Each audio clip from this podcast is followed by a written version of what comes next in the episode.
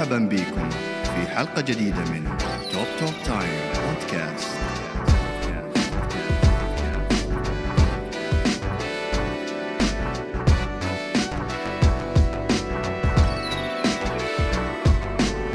Three, two, one. هلا والله.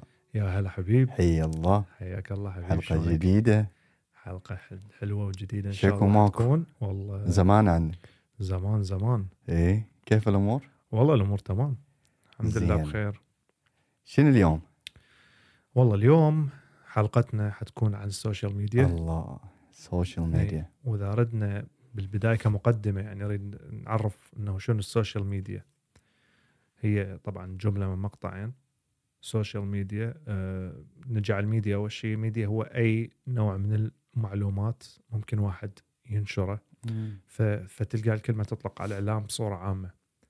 زين. والسوشيال اللي هو فشي اجتماعي يعني ممكن أي واحد يجي ينشر أفكاره بها. تمام.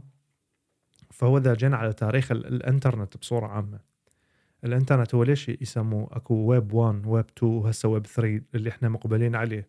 هيدخل بالميتافيرس. ما ميتافيرس الويب 1 إنه صاحب الموقع نفسه يقدر ينشر معلومات، بس التفاعل يصير عن طريق يعني ماكو تفاعل، أو التفاعل يكون بكومنتات بسيطة أو بس مجرد قراءة. خلينا نجي نبسط الموضوع. إذا جينا على جريدة تنشر أخبار والناس تفتح الموقع وتقرأ، هذا ويب 1 سموه. حلو. أول نسخة من الإنترنت يعني بصراحة. من جهة واحدة إلى جهة أخرى فقط يعني. أي. الويب 2 إجا شنو؟ لا أكو تكافؤ ما بين الناشر والمتفاعل، تبادل معلومات. أي يعني أنت من تدخل على الموقع هذا تقدر تنشر وكذلك تقدر تتفاعل. حلو. فالكل بدأ يستخدم الإنترنت هذا بنفس الكمية. تمام. وكذلك إضافة إلى المعلومات صار عندنا فيديوهات وصور. نشرها صار أسهل وأسرع. فصار شون ضاف طبقة ثانية من التفاعل، فسموه ويب 2. الويب 3 اللي احنا مقبلين عليه اللي هو الميتافيرس، انه عالم افتراضي وتدخل به. حتكون انت مو بس انه تنشر افكار واخبار وكذا، لا، تكون انت موجود بداخل الشبكة بحيث انت تتمشى جوا، تقابل ناس. تمام. يصير تفاعل مباشر. شايف انا الان هذا الأمير محمد بن سلمان بدي يتكلم عن الموضوع هذا على أساس أنه يسوي مدينة الواحد يتواصل ويخش فيها عن طريق الميتافيرس المكان اللي حيكون المكان اللي هو النقطة من نقطة لنقطة، اللي هي أطول نقطة تمشي فيها في هذه المدينة 20 دقيقة. هاي عالم افتراضي لو حقيقي؟ انا شفت هيك اعلان بس والله ما ادري. انا كان حسيت انه عالم افتراضي لانه كان لابس النظاره هذه، عرفت كيف؟ هو تكلم على الميتافيرس، بس اعتقد هذا يحكي على مشروع حقيقي يعني حيسويه اعتقد يعني كبناء. بس هو الميتافيرس اعتقد ما له علاقه، ما اعرف انا بصراحه. هو تدخل هي ايش القصه؟ تدخل ميتافيرس مع البناء اللي بيسويه، شيء كذا كومبينيشن حيسوي. ما ادري ايش لازم أنا ما فهمته صراحة. أي لازم نشوف الموضوع يعني جديد عليه، بس إنه أوكي يعني إحنا مقبلين على هذا الشيء الجديد. أي بس شوف، هي فكرة الميتافيرس هو مو شيء جديد يعني. أنا كل لعبة ألعبها من قبل 5 سنوات هي تقريبا إنه تدخل بعالم، تسوي شخصية خاصة بيك أنت بالمواصفات اللي تختارها، وتخش بهذا العالم الافتراضي وتتمشى قريب على ناس. فأنت شنو مثلا، خلينا نقول المايك مفتوح على طول، تقدر تكتمه تقدر تشغله يعني، بس هو المايك مفتوح. وشون الحقيقة يعني من تتقرب على شخص لا تقدر تسمعه.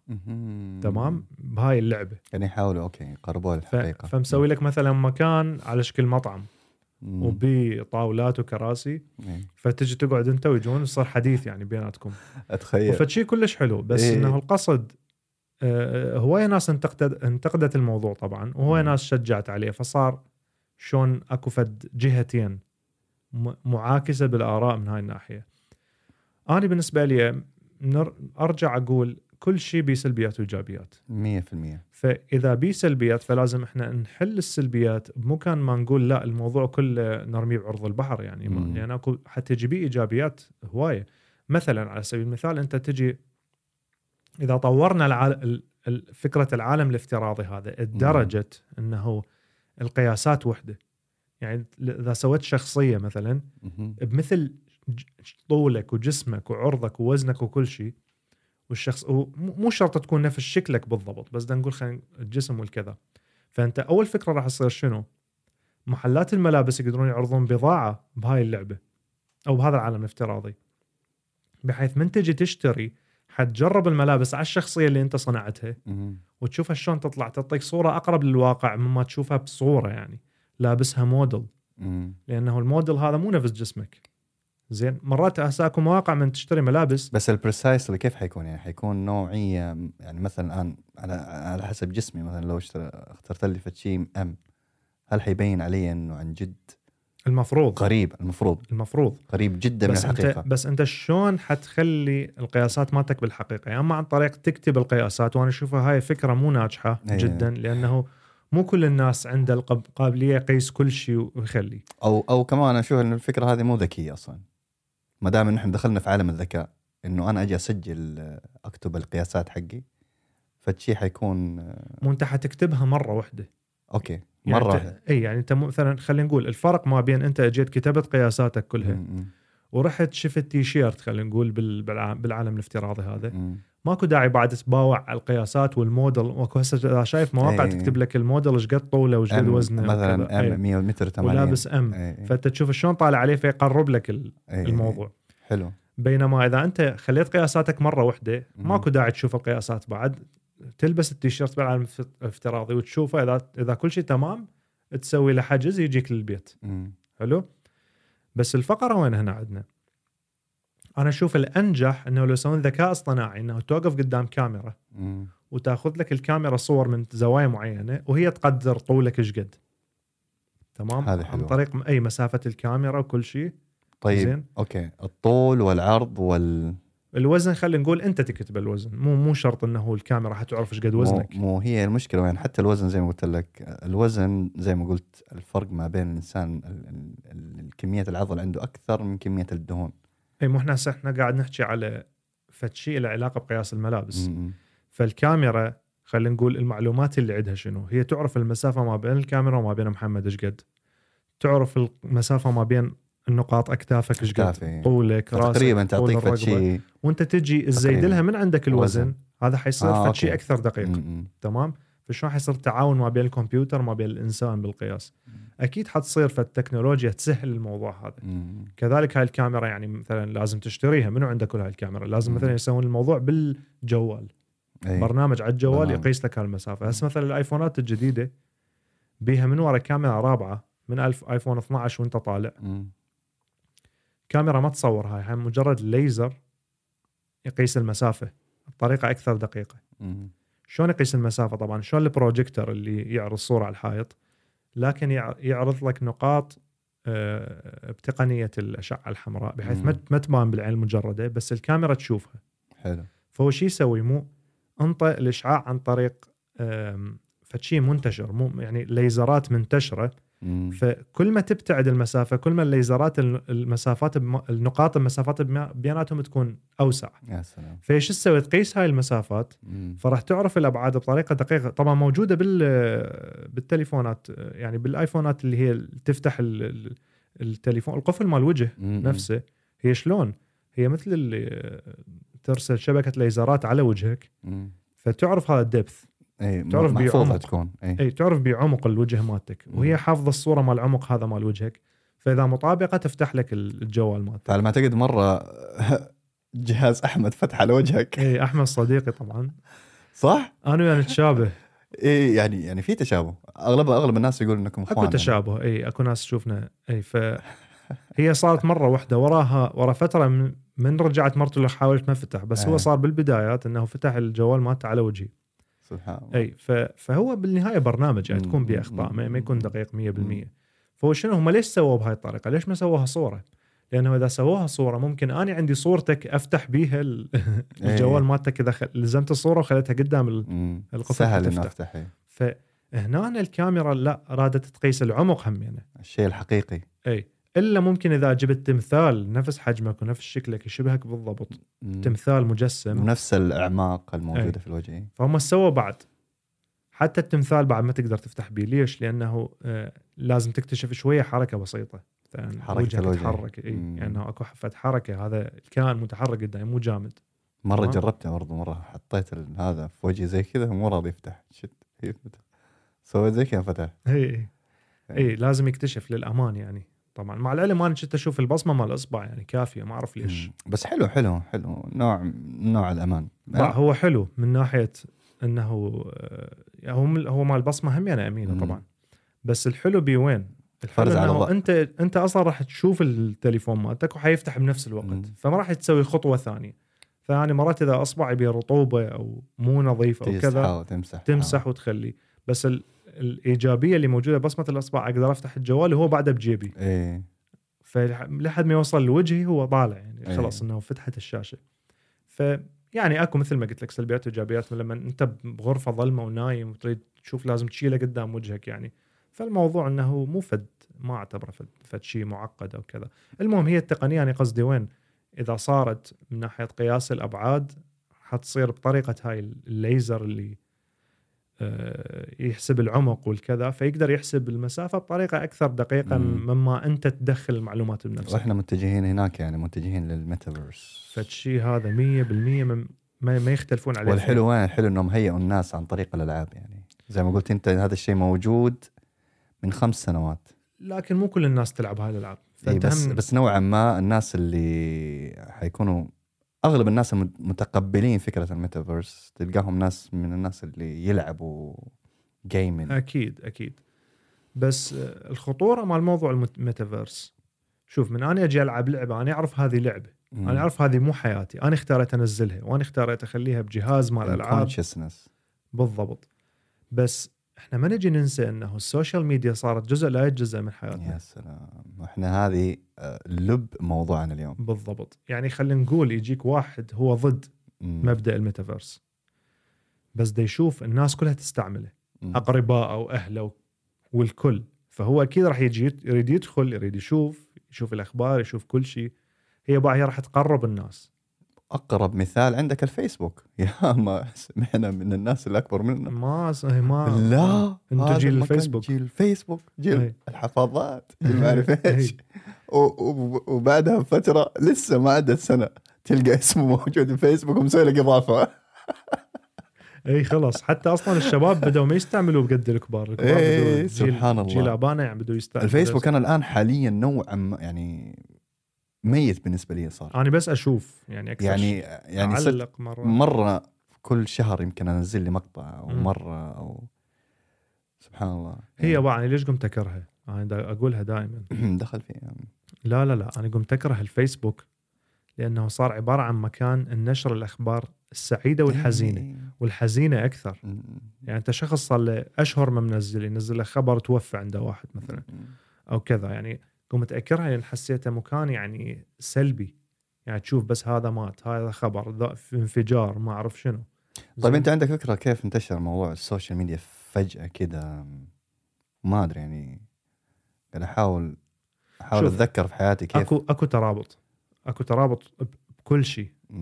من نجي على التكنولوجيا شيء مرتبط بشيء. فرضا الأجهزة والكمبيوترات، الجوال هو يعتبر كمبيوتر طبعا، هو كمبيوتر أكثر مما هو جوال، لأنه أنت هسه بدأ استعمالنا إليه العادي اللي هو من داخلين على الانترنت ومن كذا أكثر من الاتصال. زين، فهو كمبيوتر. الكمبيوترات ويا الوقت أسعارها ترخص، هاي معروفة، هاي قاعدة حتى معروفة اسمها مورز لو أو هيك شيء، أنه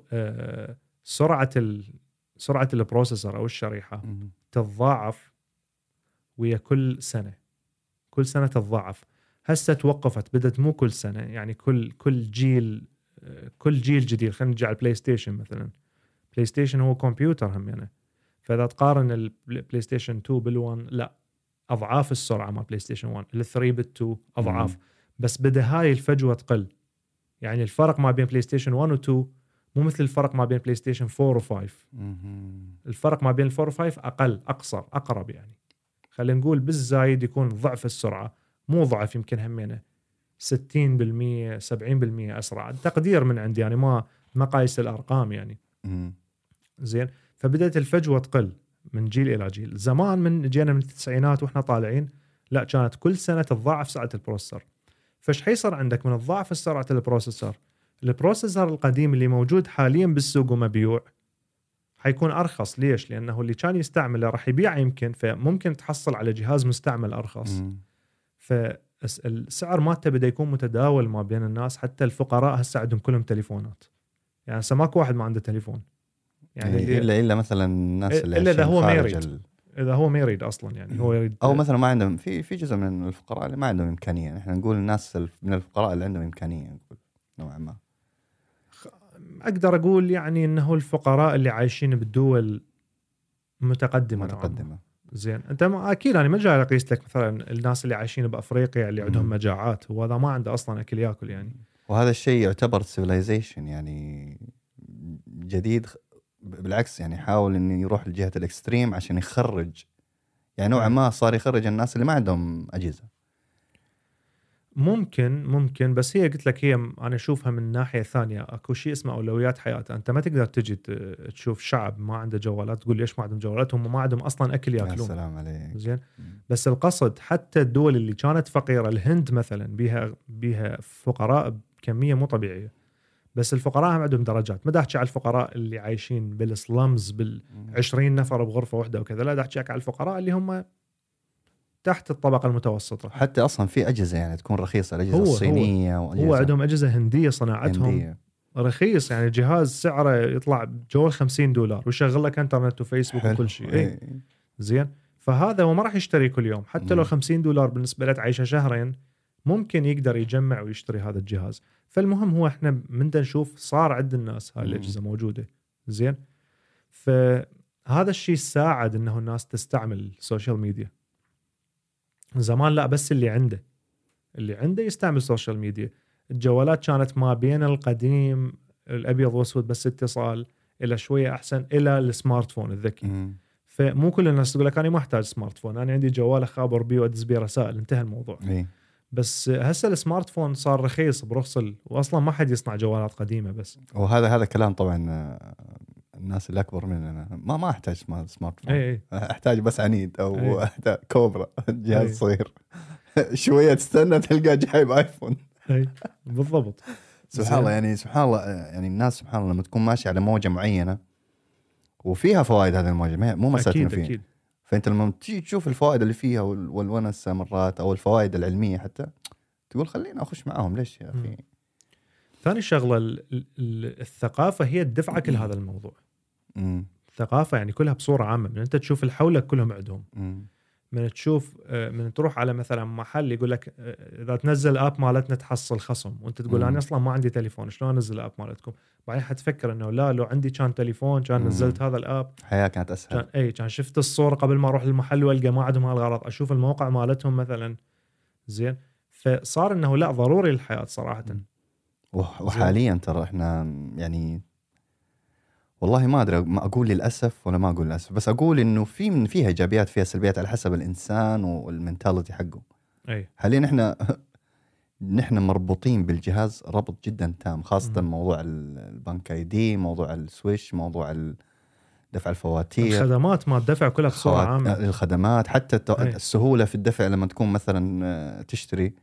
هذه الأشياء سهلت أمور جدا كثيرة في حياتنا طبعا، بس طبعا المشجعين أنه الدفع التكنولوجيا هاي، بس فيها خطورة ضرب السيستم. هي مو بس مسألة ضرب السيستم، أكو عندك خطورة من نواحي هواية، من ناحية الأمن يعني أمنيا. وين ما أنت تروح توقع على شيك ويشوفك الموظف ويشوف شكلك ويشوف هويتك وكذا، يلا ينطيك المبلغ.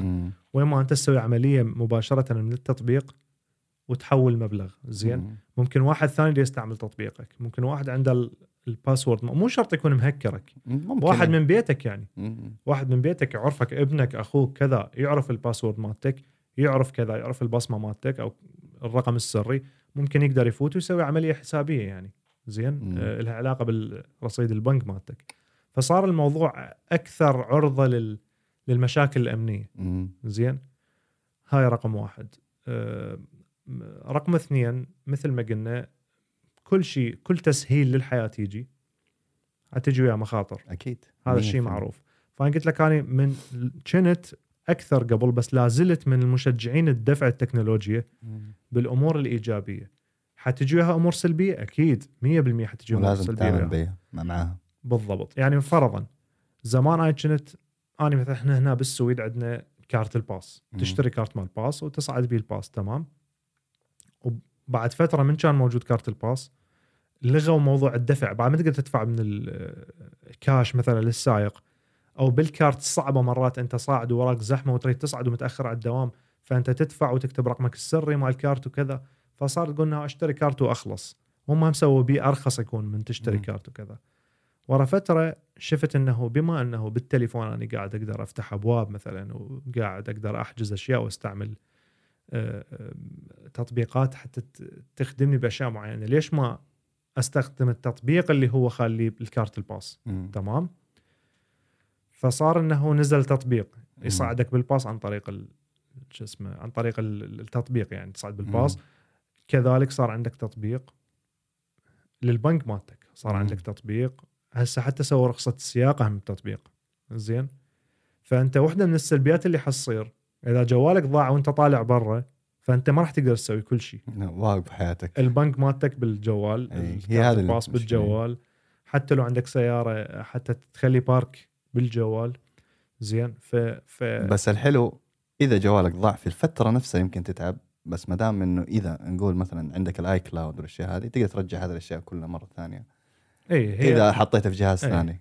مو هي لحد الآن إحنا ما منتقلين انتقالة كاملة، وما أعتقد هاي حتصير بالزمن القريب إنه حتصير انتقالة كاملة لهذا العالم. لا، حتكون انتقالة تدريجية شوية شوية، زين. مثل ما قلت أنت الكلاود كومبيوتينج هذا فتشي نوعا ما جديد يعتبر، زين، وجدا مهم. يعني جدا مهم الكلاود كومبيوتينج. عدم وجوده ايش حيسبب لك؟ انه اذا ضاع جوالك حيضيع كل شيء، تبدي من الصفر، كل شيء تسوي من جديد. هسه احنا شفنا انت من تبدل تليفون ثاني، تدخل الحساب مالتك يجيب لك كل ارقامك ورسائلك واسمائك وكذا. وحتى اذا عندك اي كلاود الصور مالتك، اذا عندك ايفون، اذا عندك سامسونج مثلا، تكون انت مشترك بكلاود معين او كذا.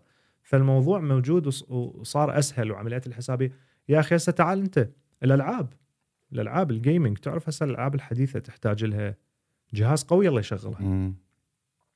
هسه جيل مال العاب جديد على الكلاود كله، يعني تلعب لعبه تشترك بيها مثل ما تشترك بالنتفليكس مثلا، حلو، تشتغل لك اللعبه على الكلاود، ما يحتاج تنزل بالجهاز مالتك. وحتى لو جهازك كان تعبان مو قوي، حلو مشكله كبيره. اذا كان يشغل النتفليكس الجهاز مالتك فحيشغل اللعبه هذه، ممتاز. زين، اكو مشاكل بالتاخير وبسرعه الانترنت اكيد. الانترنت سرعته هم تلعب دور بموضوع السوشيال ميديا، ما جيت عليها أنا هذه. مثل ما قلنا احنا بالجيل الثاني من الويب، ويب 2، صار انتشار الفيديو والمقاطع الصور والمقاطع الصوتية أحسن. ليش؟ لأنه السرعة بالإنترنت بدأت تزيد، السرعة بالعالم. الإنترنت بدأ يصير أرخص، مع العلم البشر قاعد يزيد عددهم، بس كذلك سرعة الإنترنت بدأت تصير أعلى، وبدأ الإنترنت يصير أرخص تقريبا بكل دول. اكو دول عندها اسرع، اكو دول تتبنى التقنيات الحديثه اسرع، زين، من دول ثانيه، بس بالنهايه الكل حيوصل للسرعه هذه. اي بالضبط. فهذا الشيء هم ساعد انه السوشيال ميديا تكون اكثر منتشره. فعندك مثلا الانستغرام مبني بناء تام على الصوره والصوت، على الشيء المرئي، يعني زين. تيك توك ما تقدر تنشر فد شيء بالضبط. هذا الانستغرام بدايات طبعا، بعدين الانستغرام تبنى فكرة الفيديوهات، اجى تيك توك ما عنده صور بس فيديوهات. بس قبله كان تويتر، تويتر قريب على الفيسبوك، ولا زال تقريبا مركز على الكتابة. يعني تويتر إلى الآن ما راحت منه هذه ميزة الكتابة مثلا، أو الحوارات. لهذا هو دا يستعملوه بشكل احترافي أكثر، النشر المعلومات. الفيسبوك لا، صار أنه تنشر بصورك، تنشر الفيسبوك أحسه شيء شخصي. يعني مثلا تلقى أي واحد مثلا ينزل فيديوهات معينة عن نفسه، صور معينة، ولكن الرأي العام والمشاكل توجهت كلها على تويتر بالضبط. مع أن الفيسبوك كان يوم من الأيام قوم مظاهرات، قوم ما أقول أنها مشاكل، بس قوم صحوة عرفت كيف؟ وعن طريق التواصل، عن طريق الجروبات هذه اللي تبني يلا اطلعوا الشارع يلا ويلا ويلا ولمتى حنسكت. شوف انا بالنسبه لي اشوف اذا تجي تسالني منو اكثر بيهم حقيقي وواقع واقرب للواقع، الفيسبوك اكثر من التويتر. ليش؟ لانه الفيسبوك اساسا انت تستعمله مثل ما قلت شخصيا، تنزل بيه صورك الشخصيه. اللي يفوت بالفيسبوك مالتك يقدر يعرف منو انت نوعا ما، زين. بينما التويتر اغلب الناس اللي تستعمله هم المشاهير والتعليقات اللي تجيهم من ناس عاديين، زين، من العامه. والناس العامه غالبا بالتويتر من تدخل تويتر مالته ما تعرف منو هو، ما تعرف شنو حياته، لانه راح ينزل لك يا اذا راد ينشر شيء راح ينشر فقط اخبار مهمه او مواضيع اراء معينه، زين. بس الفيسبوك اكو ناس تستعملها بصوره يوميه، زين. انا قاعد بهذا المطعم منزلاني والقعده واصحابي وتاغات وكذا، صوري 2017 لما كنت مليان او لما كنت نحيف او بعد فحياتك موجوده عليه. فاعتقد هذا ينطي شويه اكثر اوثنتيسيتي، انه انت تعرف منو هذا الشخص اللي تحكي وياه نوعا ما، حتى لو كان مالته الفيسبوك مقفول. بس انت مثلا اذا تشوف هذا الحساب بدا من 2010 مثلا، فالشخص قديم. بينما بالتويتر تقدر تتخبى بصوره وهميه باسم وهمي، زين، وتنزل وتهاجم وتحكي آراءك بدون ما تخاف انه تنكشف منو انت. او ممكن تقول اسهل برضو انك تعرف الانسان الفيك في الفيسبوك اسهل من التويتر. اي، والتويتر طبعا بمشاكل، عفوا قاطعك، تويتر بمشاكل حاليا قاعد ينتقدوا بها انه كميه الناس الوهميين بيه اكثر من كميه الناس الحقيقيين. المصيبه هذه. طيب اي مصيبة. اي، لانه انا اقدر اسوي 10 حسابات بالتويتر، انا وحدي اسوي 10 حسابات باسماء مختلفه، وادخل مثلا واعلق تعليقات على بوست معين حتى اصعده او انزله او كذا، زين. فتتخيل عندك جيش من ذوله، كل واحد عنده فد 100 اكاونت، زين. فانت صار عندك اكاونتات وهميه، زين. طيب عندي سؤال يا اخي، موضوع السوشيال ميديا بايجابياته وسلبياته، هل حيكون نوعا ما احنا شايفين انه تاثيره على بعض الناس اللي حولنا، على اساس انه وناس كثيرين قاعد يتكلموا عنه، في تاثير ايجابي، ولكن السلبي هو المرئي دائما، هو السلبي هو دائما اللي تشوفه ودائما الناس تتكلم عنه طبعا. فكانوا يقولوا انه الناس اللي بيدوا موضوع الانترنت والسوشيال ميديا من عمر جدا صغير اكثر عرضه انهم يخشوا هذا العالم وينسوا العالم الحقيقي اللي هم موجودين فيه الآن. فمثالا يقول لك إنه الإنسان اللي ينزل مقاطع مثلا في الإنستغرام أو صور في الإنستغرام ما ينزل حقيقته، ينزل شيء يبي يوريه للناس ويبي يسوي له كيف أقول لك، يعني يبغى يسوي له ترويج بالضبط. على أساس إنه أنا مثلا الآن سافرت، يعني تخيل وصلت مرحلة إنه الواحد يأخذ إجازة من شغله ويسافر، هدفه الوحيد انه هذا المكان انا ما تصورت فيه، وابغى اوري الناس ان انا وصلت لهذا المكان بالضبط. اي، فهذه احسها نوعا ما مشكله صراحه تواجهنا في المستقبل اذا احنا مشينا على هذا النمط صراحه. انه هذا الشيء احنا شايفينه انه في مشاكل نفسيه بسبب هذا الاشياء. شوف هي دوام، انا اشوفها بالنسبه لي، اشوفها هي دوامه. شلون تبدي من انه هذا الشخص مجرد يدور جذب انتباه، يدور اتنشن، تمام. فشلون يلقى الاتنشن هذا؟ لما يسوي اشياء البقية الناس ما تسويها. مثلا مو كل الناس تقدر تسافر، زين، مو كل الناس راحت لهاي الدولة، فخليني اروح لهاي الدولة انزل صور حتى اجذب انتباه ويكتبوا لي تعليقات ويشوفوني انا وين وكذا. يا اخي حتى هاي موضوع، تتذكر ايش قد صارت زمان انه تشوف صور اكل الناس قاعده بمطعم اكل، هسه شويه خفت يعني، زين. كانت مصيبه تجي تقعد المطعم انتظر خلينا ناخذ صوره الاكل يا معود، وانا اقول ليش اكل كثير، زين. اي اكل يعني. اي لا، مو مسألة شيء، بس تشوف الناس انه انت وين حاليا، اي وش اكلت، ويمكن الوجبه اللي اكلتها تكون غاليه، فنوع من الستاتس. مع العلم اني ما كان اصلا يعني ما كان الموضوع يهمني، واذا شو الموضوع اكل هو. بس تخيل انت كل ما تخش تشوف اكل هو موجود حاليا، بس جدا صار قليل. ما ادري يعني مو الجيل الجديد، جيل جديد لا ما عندهم هذا الشيء. اي الجيل الجديد ما يهمهم مثلا الشوف في بس مو عن طريق الاكل. عن طريق أشياء ثانية مثلا السيارات. وحتى السيارات والله حتى تيك توك ورقص وما أعرف شو. موضوع السيارات قلت جدا كثير وهذا الشيء أنا أشوفه إيجابي بالنسبة لي يعني إنه الفليكس صار شيء ثاني. هو نفسه يتغير من شيء ثاني بس هو موجود نفسه. المبدأ نفسه هو المبدأ نفسه بس تغير في منا ماركات ملابس ماركات منا سيارات منا أكل منا سفر. هو بالنهاية نفسه هدف الشخص هذا إنه يجذب انتباه النفسه على ما أعتقد. على ما أعتقد معلش المقاطعة على ما أعتقد حتى لو دخلنا في موضوع نقول الأشياء اللي إحنا مثلا ما نؤمن بها تغيير الجنس والأشياء هذه نوعا ما يكون برضو هناك ما أتوقع ممكن يعني هو كل شيء أثر على الناس. يعني هو ليش اسمه سوشيال ميديا؟ ليش اسمها سوشيال ميديا؟ لأنه أنت من تجي هي شنو الحياة السوشيال الحياة الاجتماعية. أنت من تقول أنا عايش إنسان بعالم اجتماعي معناها القرارات اللي تتخذها بحياتك والخطوات اللي تسويها بوجود الناس مو بمعزل عنهم. أنت ما عايش على جزيرة نائية وحدك. حلو زين فحتما حتتأثر. مثل ما واحد قال كلام حلو قال الملابس اللي تلبسها هي تعتبر لغة. زين ملابس من أنا ألبس وأطلع ليش ما كنا نلبس نفس اللون يونيفورم؟ طبعا حاولوا يسووه بأزمنة هواية بس هذا الشيء ما نجح. يعني أنه نخلي يونيفورم حتى تضطر بالمدارس وبالهاي بعدين يستعملون لحد الآن.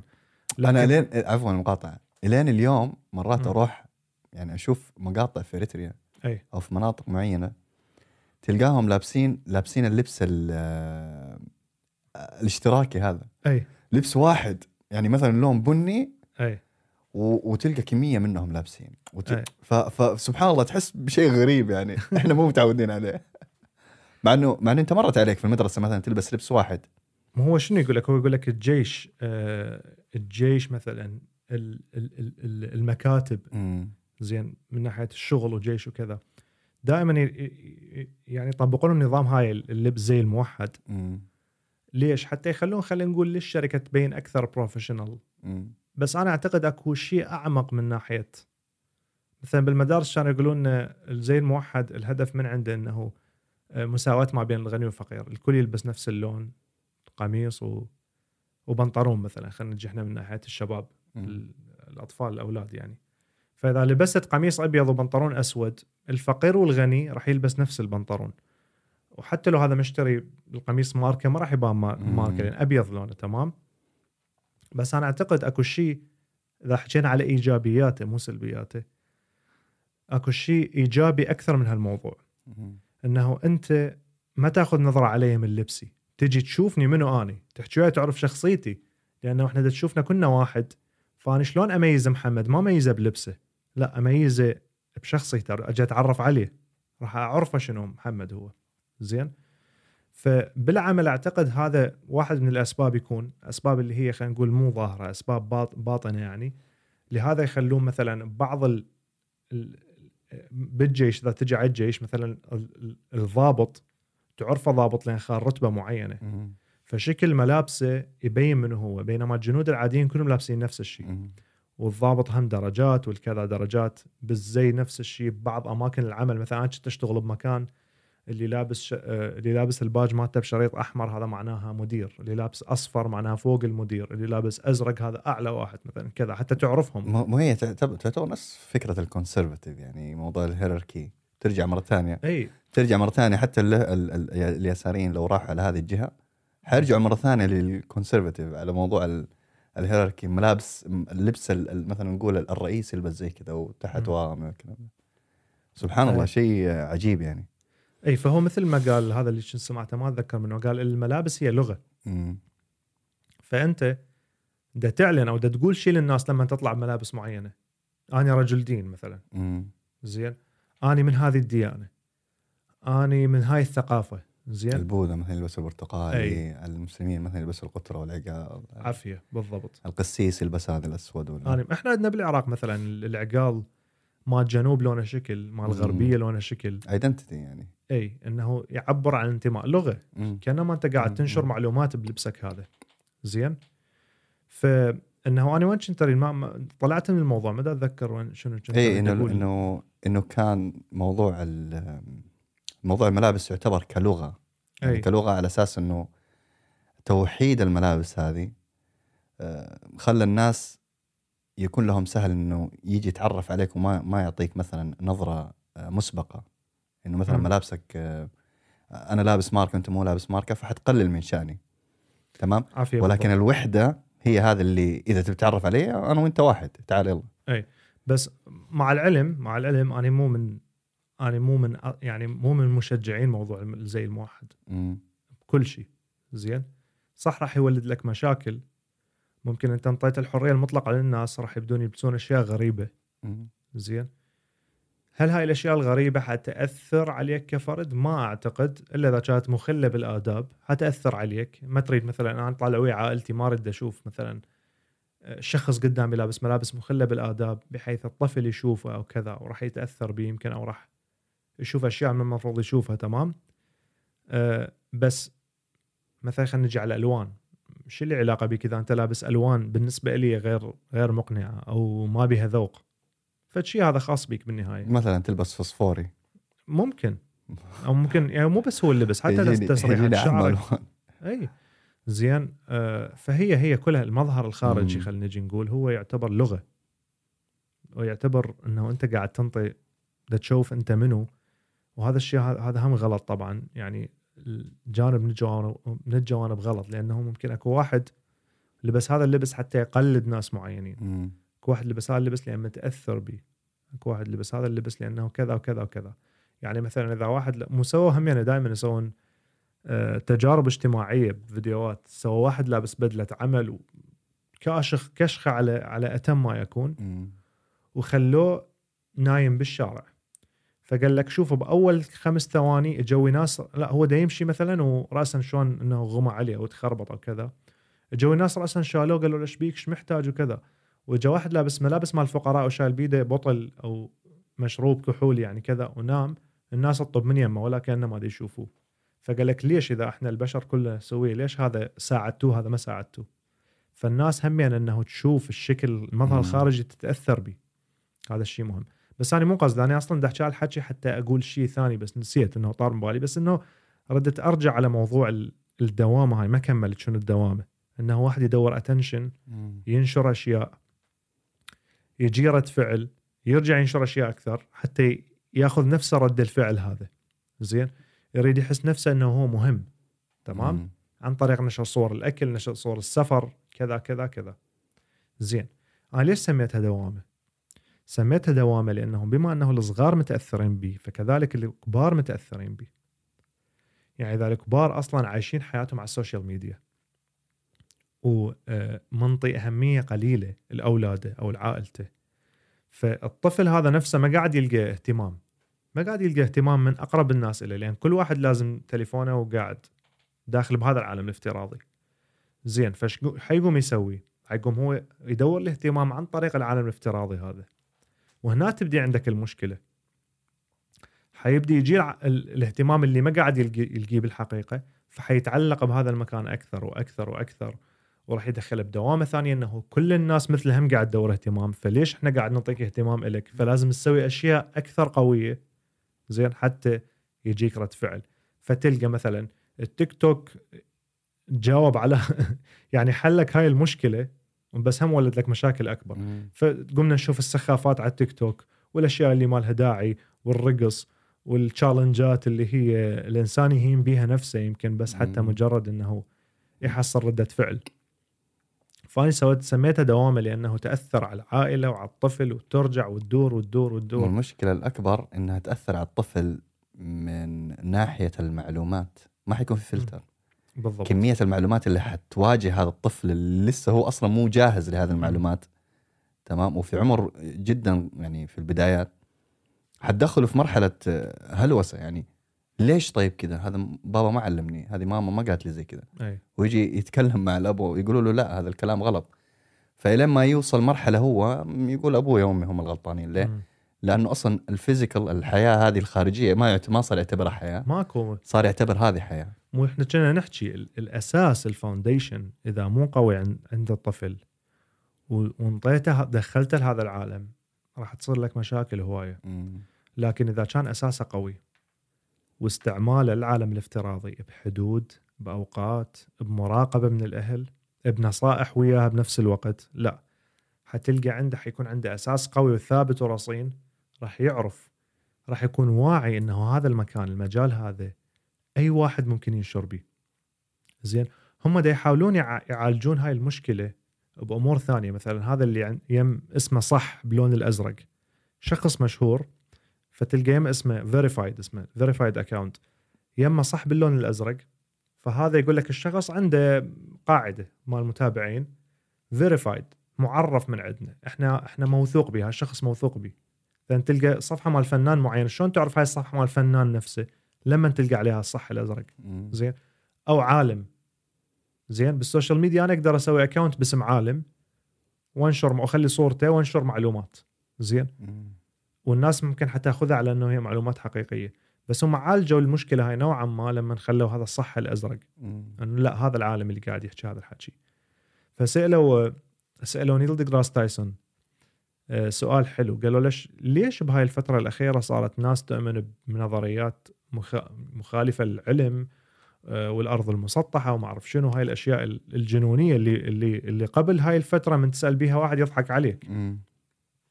هل هم الناس غير متعلمين مثل زمان؟ قال لا، هي المشكلة مو الناس متعلمين كلهم، لكن العلم اللي تعلموه ما علمهم النقد، نقد المصادر، نقد المعلومات، الكريتيكال ثينكينج اوف انفورميشن.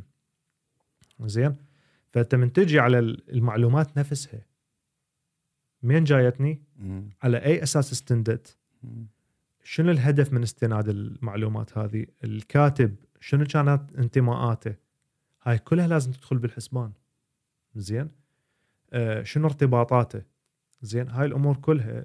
لهذا أكو بعض من تدخل على فيديو مثلا ناشرين بيه إعلان، لازم تذكر أنه أنا هذا إعلان مدفوع الثمن. هاي طبعا واحدة من شروط اليوتيوب. زين، ليش؟ لأنه احتمال أنا أقول لك، أنا دا أحكي لك بعفوية، والله هذا السيارة مثلا أو التيشيرت أو السيارة عجبتني هذه، زين، وأنا كل يوم أروح وأجيبها للشغل وما تعطل وكذا.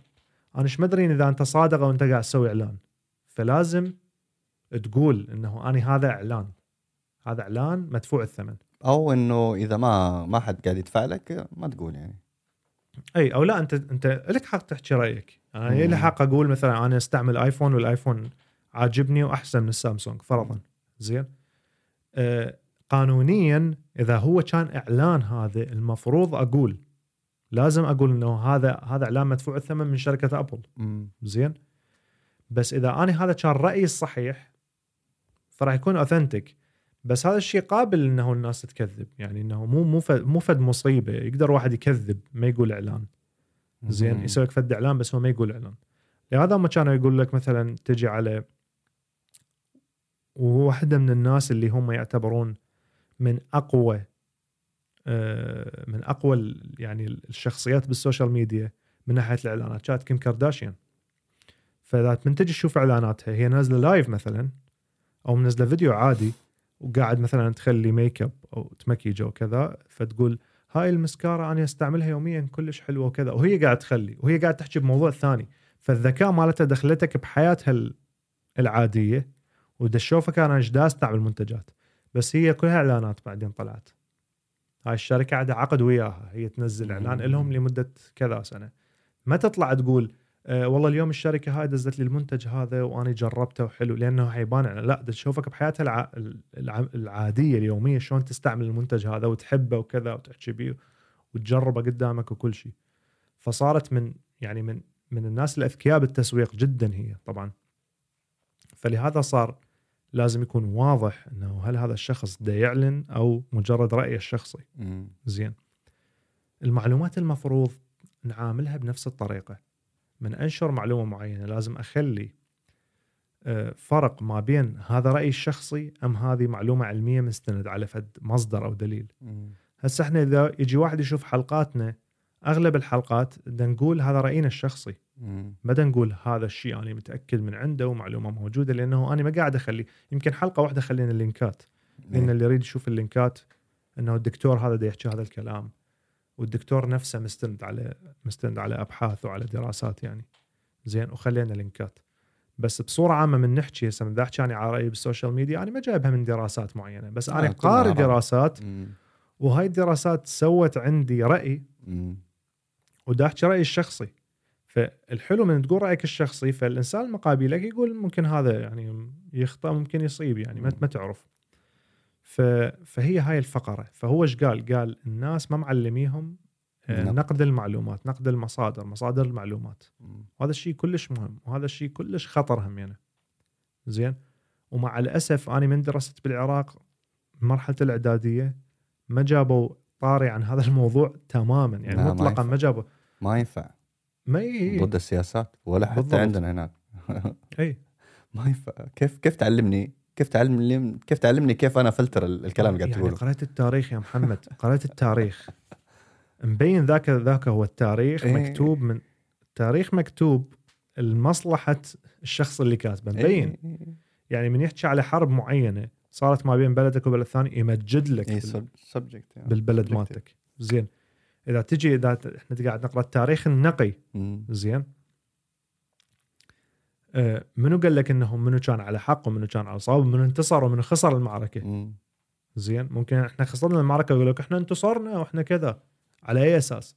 وأنت إذا أنت تريد تكون إنسان حقاني من هاي الناحية لا تقول إيش قد قدمنا ضحايا، إيش قد هم قدموا ضحايا، كم كيلومتر احتلينا من عندهم، كم كيلومتر احتلوا من عندنا، إيش قد تدمرت منشآت عسكرية عندهم، إيش قد عندنا. أنت انطيت صورة كاملة بالأضرار والأشياء اللي صارت بالمعركة هاي والانتصارات.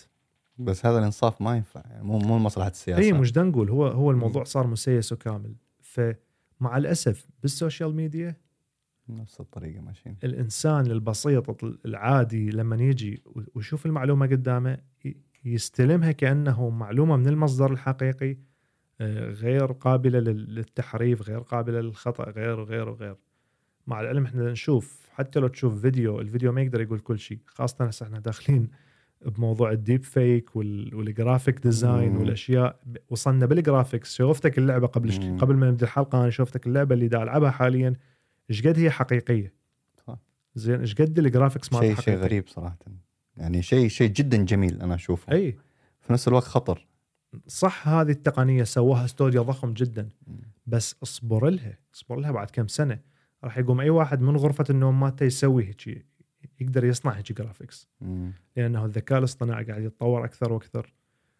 تخيل أكو شيء بالألعاب. إذا نجي على الألعاب نحكي شوي على الذكاء الاصطناعي حتى ما رد يطلع من الموضوع هواية، بس خلينا نجي نحكي على الألعاب.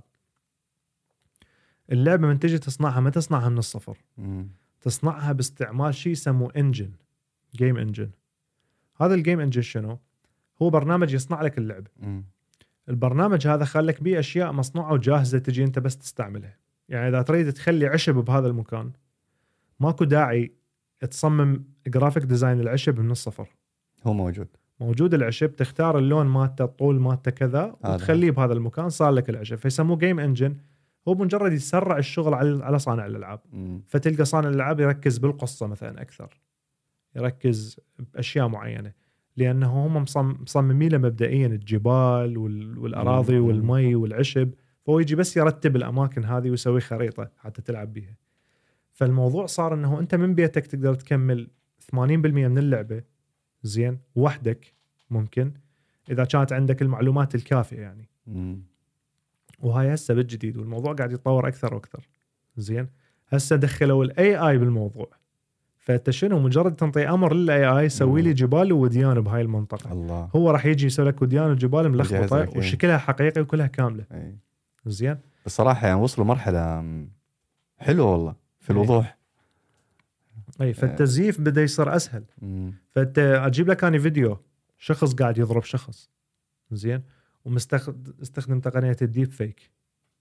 إذا أنت إنسان بسيط وما عندك نقد المصادر critical thinking، ليش ما تقدر أقول الكلمة عادي زين تعلق مرات علق يا قلبي عربي على إنجليزي شيء داخل بشيء أي. زين إيش حيصير عندك؟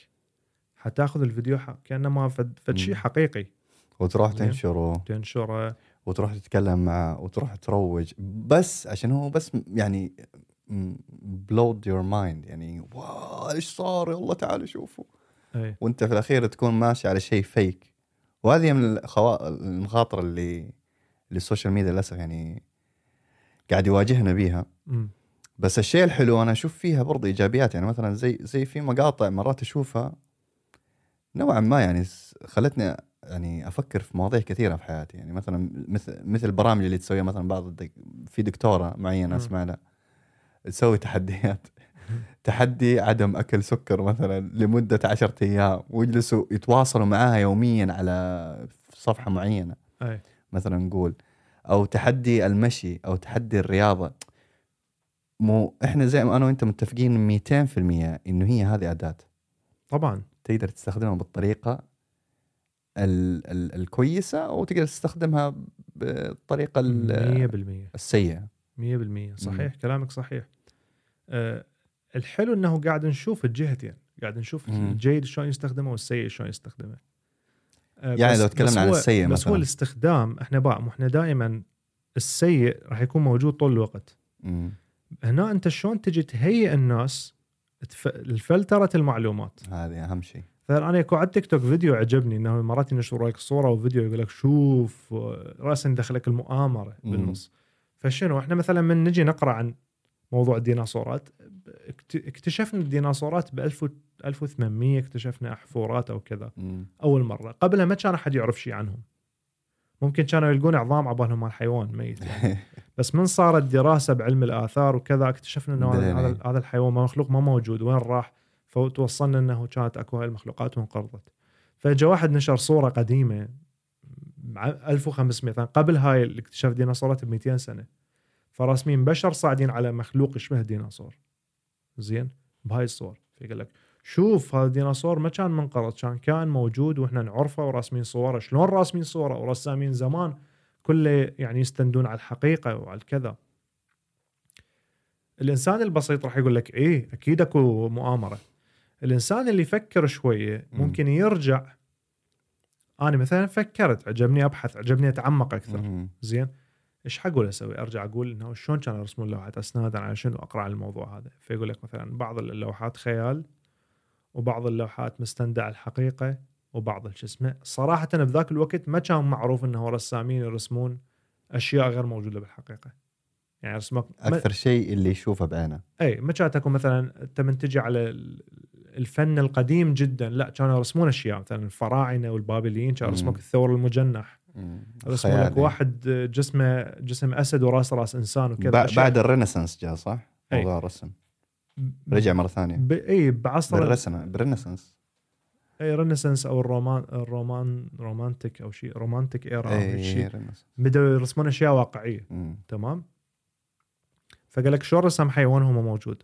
بعدين شنو طلع؟ تخيل الموضوع شنو طلع. واحد ثاني شرح عن الفيديو هذا، واحد ثاني يحكي عن التاريخ. فالحلو هو يجي على فيديوهات بها أفكار خاطئة ويجي يعدلها بمعلومات من عنده، لأن هو مطلع جدا على التاريخ وعلى الكذا. فش قال زمان الرسامين توصلهم معلومات على مخلوقات هم ما شايفيها، بس توصلهم بكلام.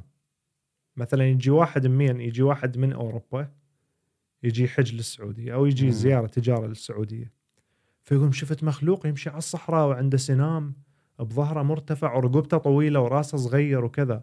هذا الشخص ما يعرف يرسم، يعني ما قدر يرسم لهم إياه شو اسمه، فوصفه وصف. فالفنان هذا ينبهر بهذا الوصف، فيجي يحاول يرسم على الوصف هذا. تمام. فيرسم شيء مقرب إليه. فهذا الرسم اللي قالوا عليه ديناصور الظاهر حسب يعني جمل التحليل، لا مو جمل، فيل من بعيد شنو هو على أساس رافع خرطومه من فوق وصاعد واحد فوقه، فمن بعيد تشوف الصورة هو راسم كيا من بعيد، فكأنما هاي رقبته مو الخرطوم مرفوع لي فوق رقبته وراسه صغير. أي فهو الفنان وصاحب الهند يركبون على الفيل يعني. فشون كان لما واحد رايح بالهند وشايف شلون يركبون على الفيل وجاي واصف الفيل، الناس ما شايفين الفيل بحياتهم. خطر زين. فانتشرت هاي المعلومة. سهل ان الواحد يضيع فيها. فانت شفت لك مخلوق يشبه شوية ديناصور، قالك شوف ديناصورات موجودة لا ويركبون عليها. هم الديناصورات يستعملوها بالمواصلات لا غير ما تاكلك. تعال حبيبي. لا أكو ديناصورات أليفة إربوفور تاكل عشب. أكو كان ديناصورات أليفة. طيب تدوسك بالغلط تموت. كبيرة على حسب الصور اللي وصلتنا يعني انه الديناصورات. لا بالعكس، المفروض يعني. المفروض يكون عندنا اثبات اقوى بوجود الحيوانات هاي، لانه ما صار له هوايه من ميت الحيوانات، صار له 500 سنه ما داخله معاملات الطقس والارض وطبقات الارض وكذا، لا واضحه وميته قدامنا، نحفر ونطلعها زين بسهوله. اي فقلت لك هي هاي حتى توصل للمعلومات الصحيحه لازم تعرف شلون تنقد المصادر، تنقد المعلومات. طيب هذا بداية نقول بداية للشباب، يعني الشباب المفروض واحد يبدأ يفكر في هذا الشيء. طبعا طبعا، لأن بكرة النهار حتتزوج حيكون عندك طفل، يكون على الأقل عندك أجوبة لأسئلة طفلك على على أقل تقدير. طبعا يعني أنا قاعد يوم مع واحدة في الدوام فكنت أسأل أسئلة كده بسيطة، يعني كان جزء منها من الدين، يعني في الدين وكده فقلت لها انت ما تحاول تعلمي نفسك شويه عشان اولادك، بس لما يسالوك يا اولادك ايش، مرات توصل مرحله ما اقول لهم يا اخي ما عندي جواب، تخرجوا. تخيل انت كأب وام يعني توصل مرحله لطفلك ما اديته جواب، حيدور الجواب هذا في السوشيال ميديا، تمام؟ حياخذ الجواب هذا وحيكون يعني كيف اقول لك، يعني احتمال يكون شيء ايجابي واحتمال يكون شيء سلبي. بس انا ليش قاعد العب بالنار؟ عافية. ليش من البداية أنا ما أجهز نفسي؟ يعني مو بس هاي، إذا هذا الشيء دل على شيء فحيدل إنه أنت كأب ما عندك معلومات كافية لابنك، فهو ما راح يكون واثق بمعلوماتك، فيقول لك أروح أشوفها من غير واحد، أو أنا حسأله وحيقول لي نفس الجواب، حيقول لي ما أعرف، فاحتمال راح يوقع بواحد أجوبته خاطئة بس عنده ثقة وعنده هذا الاهتمام، ينطي للناس اهتمام بالأجوبة، فراح يعتبر الكلام اللي يطلع منه كله صح. مزين جدا مهم هذا الشيء، همين المفروض واحد يفكر به.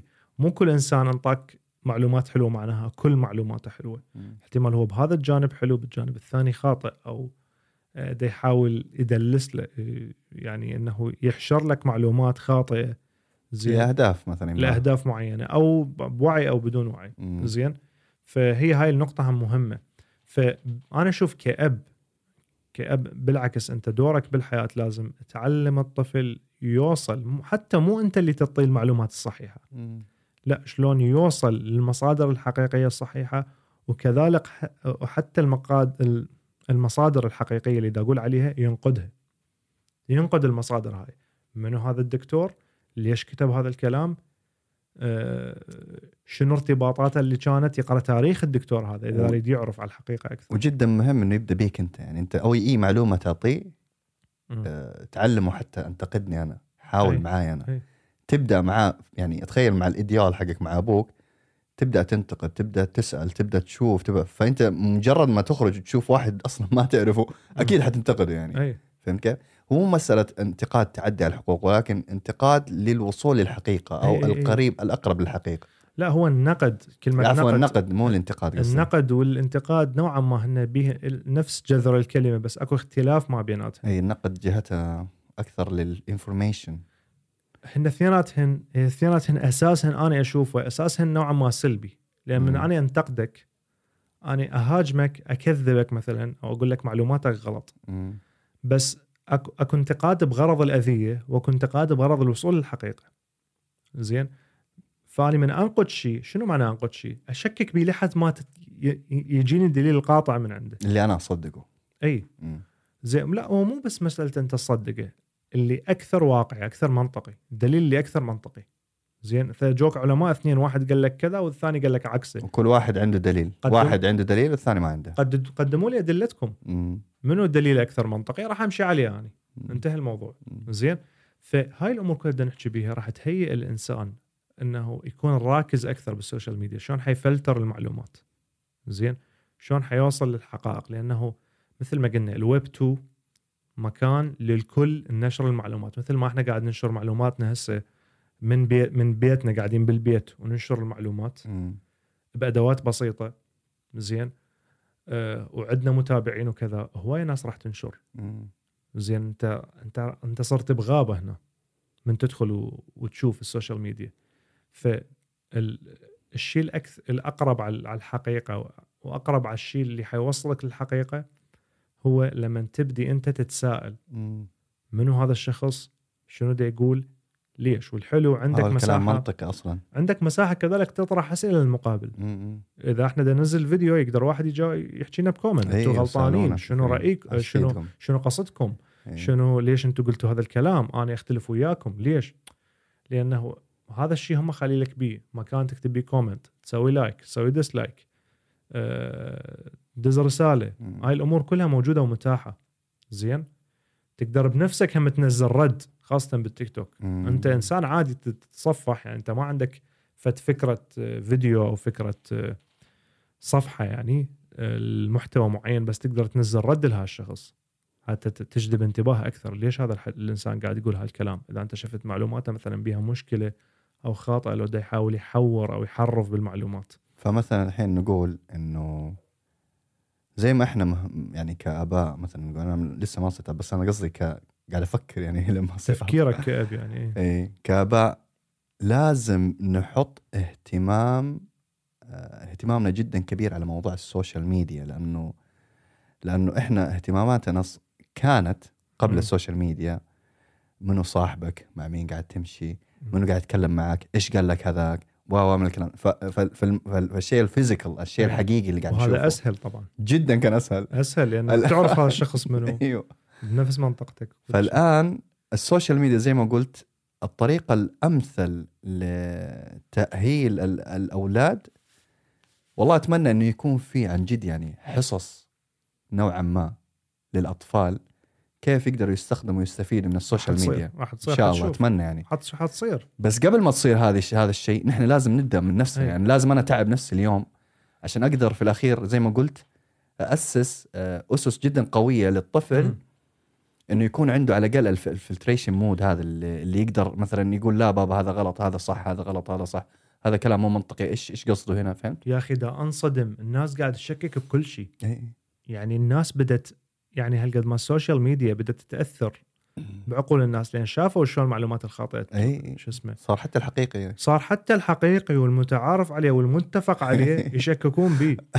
الكره زين الكره الارضيه مسطحه يا اخي، اسمع شوف الكلمه والجمله، الجمله انت قايلها كيف يعني، صراحه يهاجمك ألف واحد زين من تحكي على الحكي زين لا، وكلها مالتهم الارجمنت هذا الارض مسطحه، انا اصدقك وكذب كلام الاله وكذب كلام الدين، كانما هو امي انا فاهم الدين يعني بصوره عامه. سبحان الله، حتى ما يرجع رجال الدين اللي فسره يقول لك حتى فهم الدين، سبحان الله حتى فهم الدين ظن، طبعا ترى ظنون يعني، حتى فهمنا للدنيا، فهمي لك انه انا قاعد اشوفك هذا ترى مو 100% متاكد منه، شيء من الظن يعني ظن، فهمت كيف؟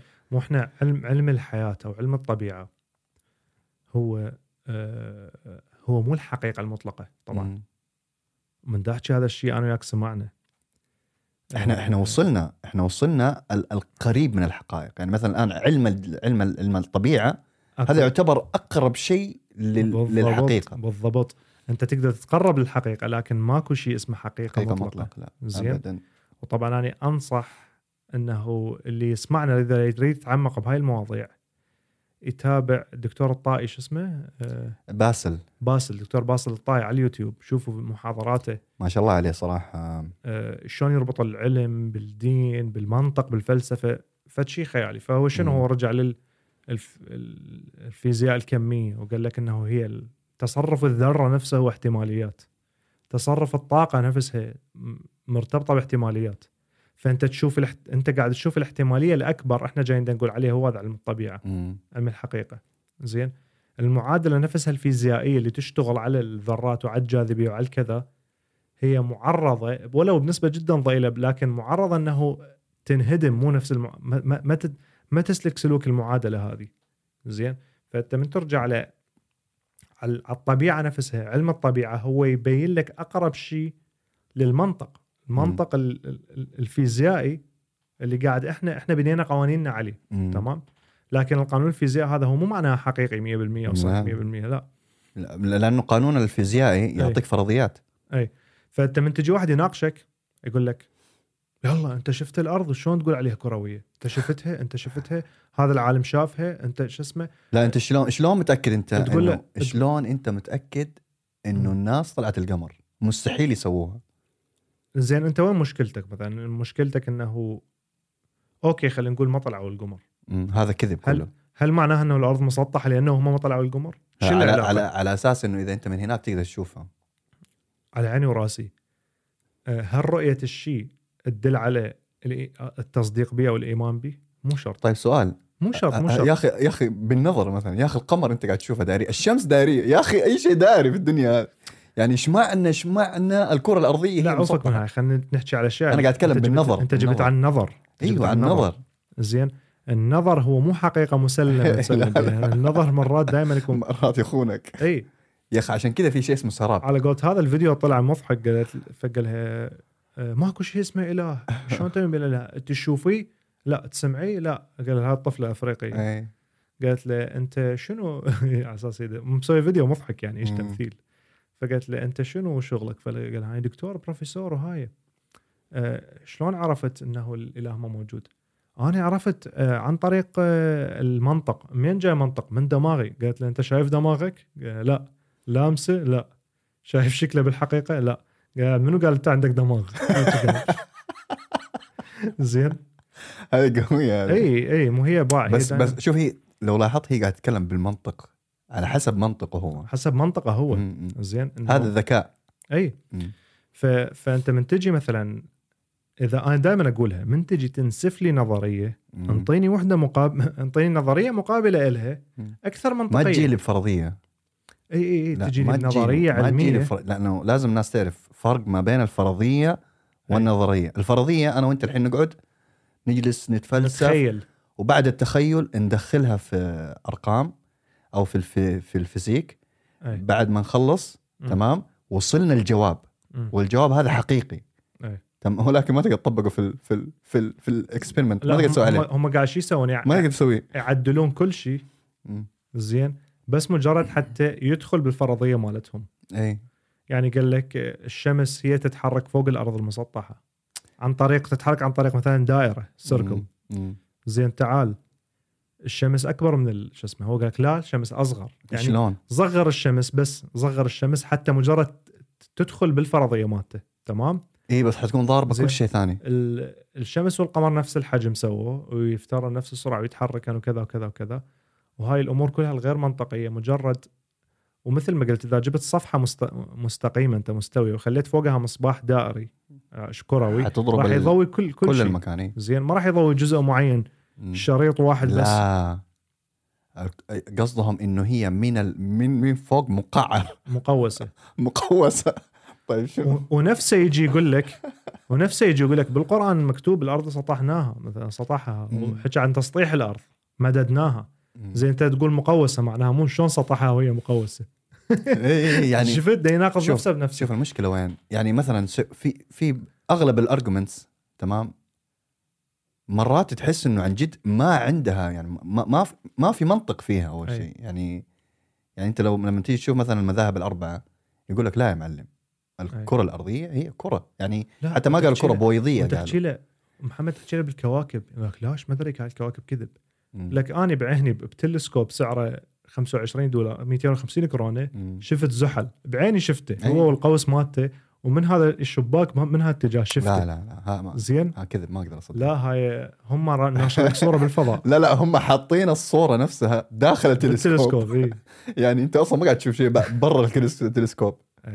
فهذه من الأشياء سبحان الله اللي السوشيال ميديا للأسف هي، شوف، دائما سبحان الله خلت الناس تشكك بكل شيء. عن جد دائما الأشياء اللي يكون وراها حقائق، يعني قريب من الحقائق. أنا ما حقول حقائق لأنه ما في حقيقة مطلقة، ولكن قريب من الحقائق، تلقى انتشارها أبطأ من الرومرز، الإشاعة مثلا، أو إنه إنسان يجي بفرضية ويقول خلاص الدنيا حتنتهي. زي قصة مثلا هذه المرة اللي قالت صحيت حلمت بحلم 2012 الدنيا حتنتهي، ولا هي ما أعرف حاجة زي كذا. سمعت أكو عد ثقافة المايا أنه تقويمهم ينتهي ب2012، فقال لك الدنيا حتنتهي 2012. 2022 تعالوا شوفونا عايشين، قاعد أتكلم ولا إحنا ميتين. إيش الموضوع؟ فهمت؟ والله ما كويش ناس يقول لك إيه، مو هي هذه أكو نظرية تقول أنه العالم انتهى ب2012. وإحنا شلون خلينا نقول شلون الوعي مالتنا ظل مستمر. احنا متنا يعني، بس الوعي مالتنا ظل مستمر وعايش، او تحول لغير مكان الوعي مالتنا، وبدت حياة جديدة بس بغير وعي او كذا. اي فهمت المشهد. اشياء يعني منه مو ميتافيرس، مو ايش هذا، هذه الاكوان المتعددة. يا اخي هذا مالتي يونيفرس. اسمع موضوع النظريات هذه والله يبغى لها حلقه لحالها اتذكرها. نسوي لها حلقه نظريات بس. مو هي الفقره مثل ما قلنا. وهي لا مو نظريات، فرضيات. تصديق انتشار المعلومات الخاطئه ولد عندك كذلك تشكيك بالمعلومات حتى الثابته والراسخه. وهي هالمشكله. انت تعال انت قاعد احنا قاعد نحكي على علم، احنا قاعد نحكي على علم صار له سنين، صار له مئات السنين الناس ماشيه بيه. والحلو وين صار العلم بتدرج صار يعني اوكي من اجى شو اسمه ايزاك نيوتن، اسحاق نيوتن، اكتشف الجاذبيه، خلالها النظريات البسيطه مال الجاذبيه انه الحركه والكذا وحفظ الطاقه وهالاشياء زين، وحسب السرعه مال الجاذبيه من تجذب وكل شيء هالامور. من اجوا العلماء الوراء، من اجى اينشتاين والنظريه النسبيه مالته، هو استند على العلم مال نيوتن، ما ضربها وما جاب من جيبه شيء. هو يعني اصلا ما ضربها يعني قال لا هذا ما تنفع، لانه ما يقدر يستمر اذا ما مش على الاسس هذه، فاهم؟ مش على الاسس. فاكتشف انه هم شلون مش على الاسس، قاس بالمعادلات مالته، لانه العلم اتطور فصار عندنا اجهزه قياس اكثر دقيقه. فدخل المعادلات مالته ويا القياسات مالته، فلقى اكو اخطاء بسيطه بالارقام، فقال لك بما انه اكو خطاب ارقام اذا اكو فد مشكله معينه. شنو ايزاك نيوتن مثلا ما كان يعرف شيء عن سرعه الضوء، ما كان يعرف شيء عن الوقت، السبيس تايم، الزمكان، زين انه الزمان مرتبط بالمكان. فنظرياته تقدر تحسب بيها لكن مو بدقه عاليه كلش، بدقه البصر، الشيء اللي انت تشوفه بالقياسات اللي انت تشوفها السرعه والكذا زين. بس من تجي على الاشياء الجدا صغيره، الذره والمذره وشلون تتصرف الذره وشلون الأجسام الكبار جداً هم تتصرف زين، هتشوف أنه معادلاتها ما تنطبق 100% بيها، شوية تطلع من المعادلة يمين ويسار. فهو أينشتاين فكر ليش، فتوصل النظرية النسبية زين، بس استند علمه كله على علم نيوتن زين. هي قصة أنه ورا أينشتاين جو علماء وضافوا أشياء بعد على علم أينشتاين. تخيل دائماً يقول لك النظرية دائماً أسسها تبدأ من نظريات أخرى، مو فرضيات. لا نظرية لها أساس علمي. الفرضيات برضو يكون لها أسس من النظريات، ولكن الفرضية ما تقدر تكون أساس لنظرية. لا عفوا، الفرضية ما تقدر تكون أساس للنظرية إلا بعد ما يدخلوها زي ما قلت في الاختبارات وفي التست والأشياء هذه، بعدين تصير نظرية. باختصار النظرية تقدر تقيسها، الفرضية ما تقدر تقيسها. هي من اسمها فرضية، أنا أفترض أنه أكو افترض انه اكو شيء هناك مثلا، انه اكو، خلينا نقول نجي على الماده المظلمه بالكون، انا افترض اكو شيء اسمه الماده المظلمه زين، لانه قاعد اشوف اكو فشي دا يشتغل عكس الجاذبيه، يدفع المجرات بعيد عن بعضها زين. بس احنا ما نعرف شنو هذا اللي قاعد يدفع، فشنو سميناها الماده المظلمه. ممكن هاي تعتبر وحده من الفرضيات يعني، بس مع العلم فرضية قوية ولها قياسات. هذه يبغى لها حلقة كاملة عشان ما نروح من موضوع السوشيال ميديا لأنه تحمسنا بهذا. أنا أقول إنه نقد المصادر يلعب دور كبير بحياة كل إنسان. إيش قد ما كان هذا الإنسان ده يستعمل، أنت لا تقول لي هسه يجيك واحد يقول لك أنت يضحك عليك إنه أنت تتعلم من السوشيال ميديا، أنت تروح تتعلم بالجامعة. لا ليش لا؟ الفقرة هو نفسه هذا الشخص ده ينغسل عقله بدون ما يكون هو واعي. أثناء ما هو قاعد يقلب بالتيك توك وأثناء ما قاعد يستخدم الفيسبوك ده ينغسل عقله، ومرات ينحرف تفكيره. وأنا واحد من الناس مرات أوقع بأشياء وأخطاء، أنه سمعت معلومة خاطئة وتطلع بعدين كذب يعني زين، وأصدق بيها وكذا. بس بعدين لما أجيت صفنت كل معلومة قامت تنزل، أنا أجي أول شيء أسمعها من كذا طرف، أنتظر، ما أتسرع بالحكم. وكمان الأطراف هذيل تشوف إيش طبعا زين. ودائما أسمع الرأي المعاكس للشيء اللي انت تصدق به. مثلا انت صدقت بشيء، اكو واحد ثاني عنده راي معاكس، خليه اسمعه اشوف ليش رايه معاكس. هذا انا احب اسمع صراحه الديبيتس. الديبيتس يعني الحلو، الديبيتس زمان كانت اكثرها بوليتي او سياسه. الان صارت تتفرع شوي، الان يعني قصدي الفتره لو تكلم عن 50 سنه هذه، عصر السوشيال ميديا هو اللي خلى الموضوع يكون من 50 سنه، وبعدين جات جول في الثمانينات. اول ما بدت التسعينات السوشيال ميديا صار التركيز كله سياسة يعني بين اليمين واليسار، حتى في الفلسفة يمين يسار، كل شيء داخل فيه سياسة الآن. بس فوق هذا كله تقدر أنت بنفسك تقدر تشوف فلسفة المقابل. هذا الشخص هذا مثلا اللي يتكلم عن موضوع الفرق ما بين كيف نقول مثلا الفرق ما بين السكس والجندر وإيش العلاقة بينهم وما تقدر أنت تفصل السكس من الجندر ومن الكلام ده. إيش وجهة نظر الشخص الآخر يعني؟ أنت فاهم إيش قصدي؟ إنه أنت لما تيجي تسمع المعلومة معلومات من أطراف مختلفة أي. تقدر أنت تحكم عقلك، تقدر أنت تشوف إيش منو قنعك أكثر، منو استند على أدلة أقوى، منو كذا وكذا. طبعا هنا الواحد حاول قدر الاستطاعة ما يدخل فيها مشاعر، يخش على قولهم إيش براية بيضاء، تخش بدون. هو هذا الانفتاح العقلي أي.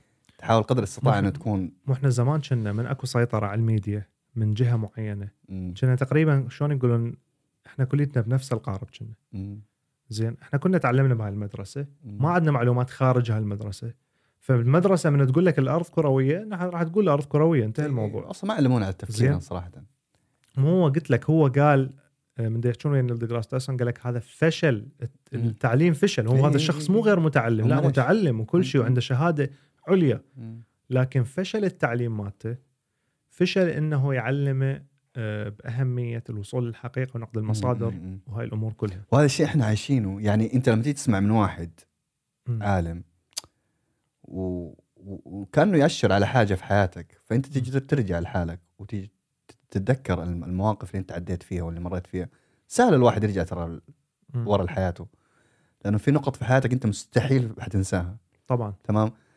تواصل مثلا المدرس، طيب ليش كان يتواصل مع ليش طيب درسون هذه الماده، طيب ليش دائما كنا نقول مثلا نجيب اسم صدام والملك عبد العزيز والملك فهد، ايش فوائدها كانت ايش أيه. تجلس انت لحالك تبدا تبعثر او تخش في المعلومات اللي بداخلك والافكار القديمه، فترجع تقول ايه فعلا كانت في مشكله أيه. لانه انا الان اللي وصلت له هذا بسبب هذه الاشياء مثلا أيه. انا اعذرهم من ناحيه واحده، انه هم المدارس قبل والانظمه الحاكمه من تنشر نظام تعليمي زين، هم دي يدخلون بيه أجندة مالتهم، تمام، أجندتهم الخاصة. فإحنا ما لقينا هم مدخلين أشياء، سوينا بعقلنا الباطن، نسفنا كل شيء هم قالوا. لكن بما أنه كذبوا عليه من هذا الجانب، ليش أصدق بهم من يقولون الأرض كروية؟ ليش أصدق بهم من يقولون الشمس مثلا أكبر بمليون مرة من الأرض؟ فدخلت في عالم المؤامرات أي، دخلت تتبع عالم المؤامرات، وطلع من عنده صعبة وما راح توصل أي مكان ثاني. يعني أنت من تجي تقول لي أنه الأرض مسطحة مو كروية، وتجيب لي أدلة من فيديوهات باليوتيوب، يعني أنه أنت سويت. إحنا إيش قاعدين نقول؟ يعني مثلا قاعدين نقول إنه السوشيال ميديا فيها الأشياء الزينة والسيئة، والسيئة دائما هي الأمبليفايد، السيئة اللي دائما سريعة في الانتشار. فممكن أي واحد عاقل هيقول يا أخي احتمالية 65% الكلام هذا يكون كلام فاضي، خليني أبحوش وراه بس هذا شغلك.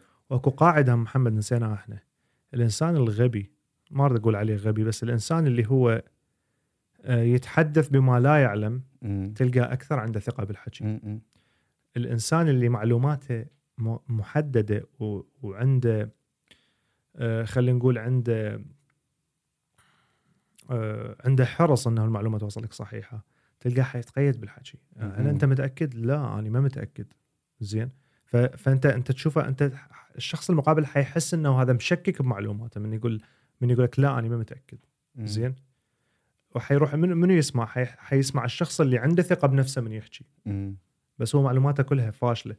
بس هذا الشخص احتمال دي يحكي هيك بس مجرد يريد اتنشن، يريد بس ردة فعل، يريد كومنتات، يريد تفاعل، تمام. فراح يحكي لك الحكي اللي هو خلينا نقول عليه كونترفيرشال، مثير للجدل. زين، حتى لو حيزيد او ينقص كلام من عنده. فتلقى الشخص اللي ما عنده معلومات كافيه يتحدث بثقه عاليه، زين، بينما الشخص اللي يريد يحكي كلام علمي.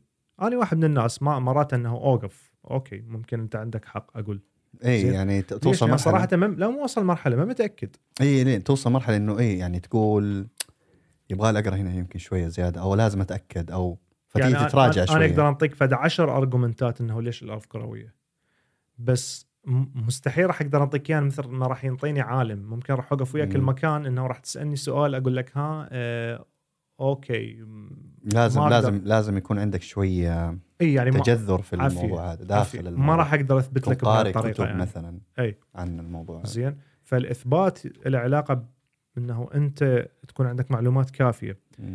لكن شكلك حيبان انه انت ما فاهم. انت تحكي بهاي الطريقه شكلك حيبان ما فاهم. زين لان انت تقول له انا سمعت العالم كذا قال كذا، انت قاعد تعطي معلومه حقيقيه وحلوه يعني وكذا، بس انت قاعد تقولها بحرص انه ما تزي شيء منك، فحيبان شكلك انه انت متردد او كذا. بينما اللي يتفوه بكلام مزيف بس على مودي يشوف تفاعل هيقول لك لا انا متاكد وهذا الشيء وهذا الكلام وهاي يجيب لك منه وهذا الدليل يجيب لك من مقال. لا اسمع، يجيب لك من مقال ميتا اناليس مثلا. والميتا اناليس هذا اصلا مضروب الله يكرمك بالجزمه تمام والله، ومضروب يعني يقولوا لك كمان لما هذا كله شركات وكذب وكمان ما يجيب لك بسرعه. تعرف ابو مرات لما تظبط الفيديو تحط 5 ثواني ولا احط لك ثانيه ثانيتين شوف تروح فلعب واضح، لعب على الدقون يعني للأسف صراحة. أبغى أسألك سؤال عشان حتى نطلع نسد موضوع ناخذ المصادر، لأنه عندنا حلقة ما ناخذ المصادر كاملة عشان الوقت كمان.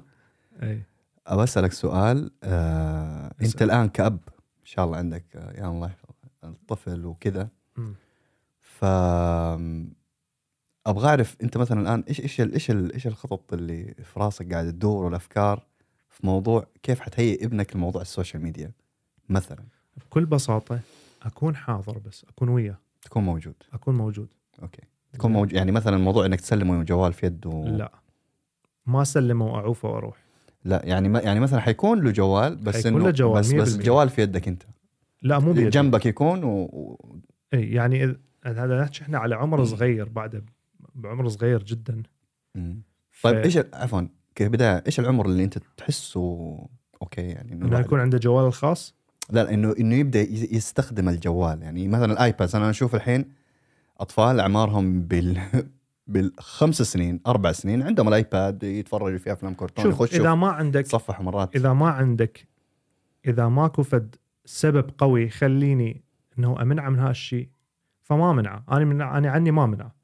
يعني مثلا انا عمره 2 سنين اخلي جوال بيدي افتح له يوتيوب مع الاطفال، اكو يوتيوب خاص مع وانت الاطفال. وانت متاكد انه اوكي فهمتك، انت متاكد من المصادر؟ لا ما متاكد من المصادر، انا قاعد اتفرج وياه، ما خليه يتفرج وحده واروح. حلو لحد ما شوف هاي الفقره الحلوه باليوتيوب مع الاطفال، هذا تقدر الفيديو اللي ما يعجبك تسوي بلوك وصار معاك يعني مثلا كذا. ايش الفيديوهات مثلا انا حرصي عليه انه ما يشوف اشياء تخوف، حلو بها رعب، وما أحس هذا الشيء حقيقي. حتى لو يقول لك هذا الكرتون خاص لهاي الأعمار. مرات سويت حلقة عن الهالوين أو كذا بها أشباح وتخوف، أنا هذا الشيء ما أحبه، لأنه عقله ما يتقبل أنه كائنات تخوف أو كذا. فليش أنا قاعد أعرض عقله لهذا الشيء من هذا الوقت؟ لسه ما وصل أصلا ما وصل هو لحد الآن. مرات ما يميز ما بين الفيديو إذا كان حقيقة وخيال، مرات ما يميز ما بين مكالمة الفيس تايم ويا جدة مثلا لو هي واحد من أقرباء أو كذا ويا الفيديو. يعني هسه بالجديد يلا بدأ يميز ما أنه هذا شخص حقيقي دي يحكي وياه وهذا كرتون ما قاعد يحكي وياه، وبالنسبة لي شوف الاثنين شخص يعني. زين بس شنو بدأ يوعى أكثر أنه بدأ هو، لأنهم مخصصين أنه سهل الطفل يستعمله، ما بيشي يقدم ويرجع وكذا، بس يشغل ويبدل فيديوهات. زين فأنا بس أشوف فيديو، بس أشوف بيه شيء ما عجبني قبل بلوك للفيديو. أنا يمكن لحد الآن مسوي 3000 بلوك. حتى في فيديوهات قلت لي تأثر على العين وهذه الألوان القوية. مو هاي أنا كنت أخاف، لأنه أنا سمعت الفلاش مرات يسوي تريجر للإبليبسي. يعني فأنا هذا قصدي إنه أنت برضو حاط الموضوع هذا من كل النواحي. بس أنا حسنا أبغى الناس تسمع. شوف يعني هسه على سبيل المثال حسيت بآخر فترة خليته يقعد أكثر من اللازم. هو شنو هو؟ أنا ليش دا أقول لك أنا مجبور أنطيه جوال أو كذا، بس مرات أنت تشوف أنه أكو فائدة من عنده. شون الفائدة؟ مثلا الطفل الآن داخل مرحلة أنه ما يسكت مثلا، أو يريد يلعب وأنت تعبان، يريد يلعب وأنت تنظف. والطفل ما يلعب وحده بهالعمر، خاصة إذا ما عنده إخوان ما يلعب وحده، لازم واحد وياه.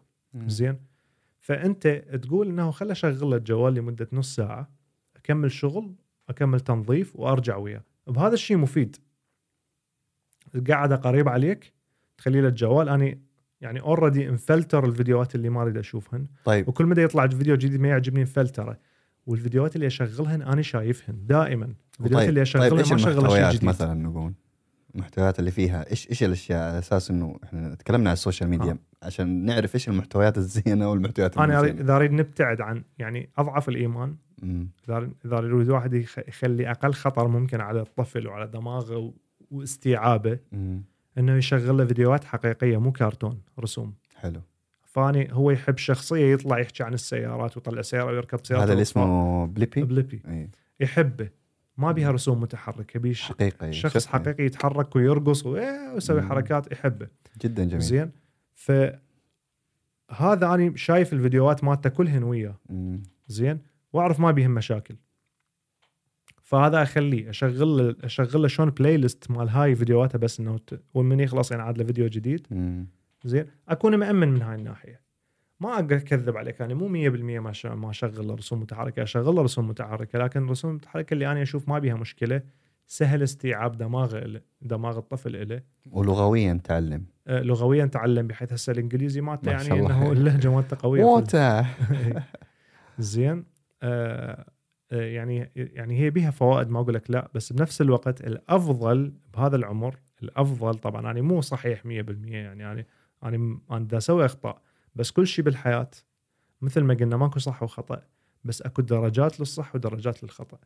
فانت كل ما تقلل الضرر كل ما احسن زين فانا احاول اقلل الضرر قدر الامكان حتى اخليه لا يلعب صار لي هسه مثلا صار لي 3 ايام هذا اليوم الثالث هو ما شايف تلفزيون ابد ممتاز زين ليش شفنا اخر فتره قام يبكي اذا ما يشوف انت قاعد تعلم على الديسيبلين انت من دون يمكن ما تحسه وممكن تعرف انت قاعد تعلم ابنك على شيء اسمه لا اي من هو طفل صغير يعني اي بس بالمقابل مثلا قلت له لا تتفرج بس نشتريك لعبه جديده ايوه يعني انه تعطيه فطلعنا اليوم اشترينا لعبه جديده بس حتى يلعب وكذا فعجبني انه من اقطع عن الرسوم المتحركه تماما يقوم يلعب اكثر واللعب هذا اللي دا يلعب بيه يطور عقله لانه قاعد يستخدم ايده وبصره ويحرك اشياء ويكسر اشياء وهاي الاشياء كلها تطور العقل زين في ان هاي الأمور اللي أنا أشوفها إيجابية من ناحية أنه الطفل أحسن لي يبتعد عن الشاشات حاليا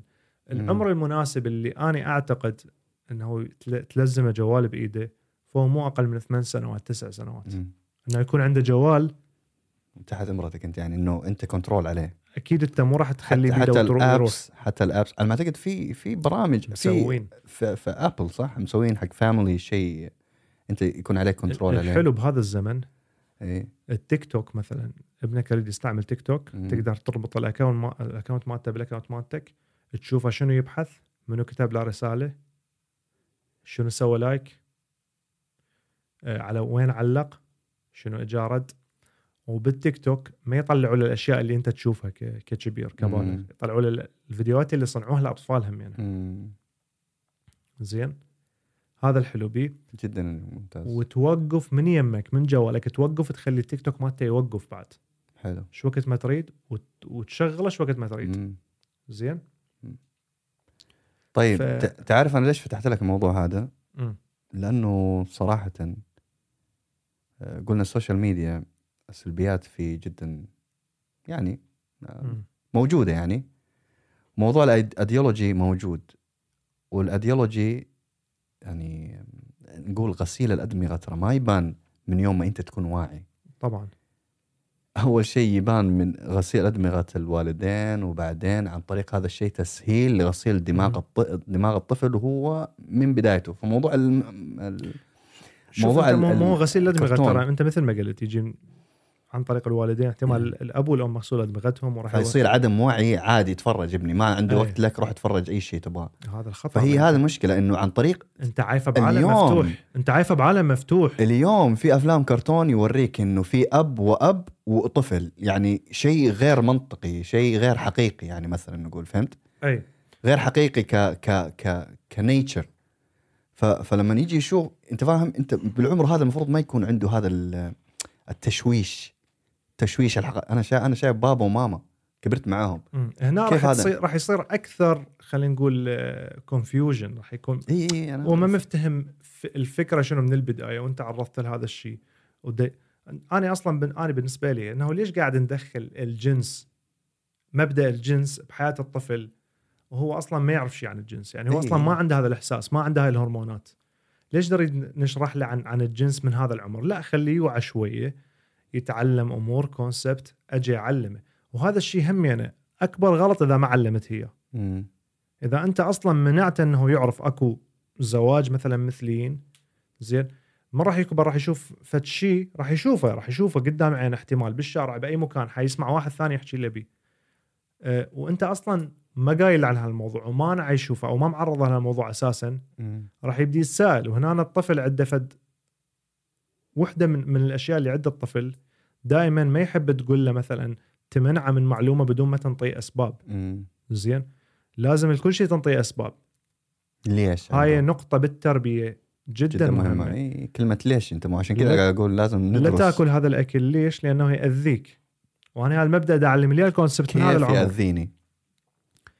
فهمت انه بعد ما يستمر وهذا العمر ما يتسال عمر سنتين الى 3 سنوات. اي لما يكبر شويه اتذكر اختي فاطمه كيف اي عافيه أي. بالبدايه يبدا بسؤال واحد بعدين يزيد. زين اقول له مثلا مرات كنت اشوفه يشيل اشياء من القاع ويخليه بحلقه، فاقول له لا ادخلي بحلقك لان بطنك توجعك. تخيل ربطت الهي انه ما راح يبلعها، انه حيصير مشكله ببطنه. زين حيصير عنده الم، حيكون عندك الم ببطنك.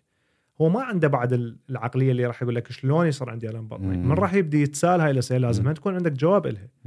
زين هذا الشيء مثلا سام، هذا الشيء مو زين، لا تعطي جواب فيك، لا تقول على اساس انه هو طفل تعطيه أشياء مثلا فانتسي. أتذكر في بعض المرات يعني أكثر الأشياء اللي الناس اللي عدوني وأنا طفل صغير أتذكر كانوا يقولوا لي هذه الطيور، شايف هذه طيور الجنة.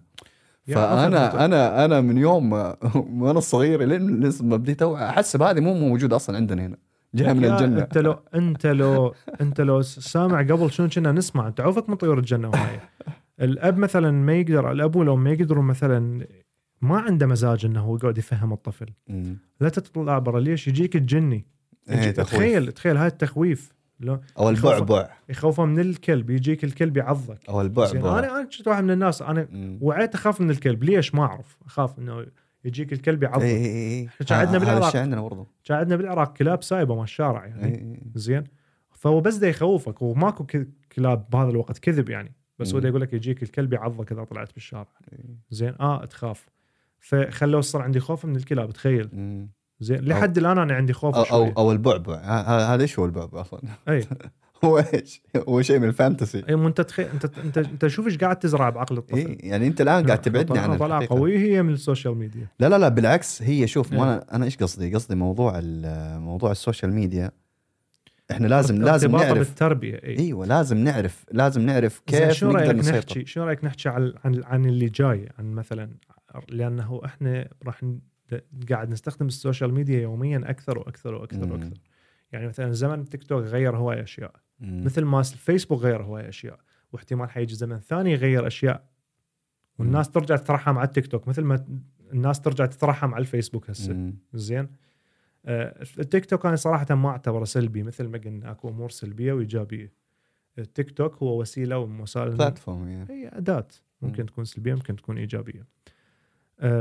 زي كلها، حتى الفيسبوك حتى تويتر حتى كل الابس. اي الفيسبوك اكثر واحد بمتحفظ يكون، لانه الكبار عليه، انه انت خالتك وعمك وهاي كلهم موجودين، فما تقدر تنشر اشياء سخيفه، انه تخاف من الكلام، فتروح تسوي اشياء لحد ما راح يجونا هن على التيك توك بعدين وبعدين تغير.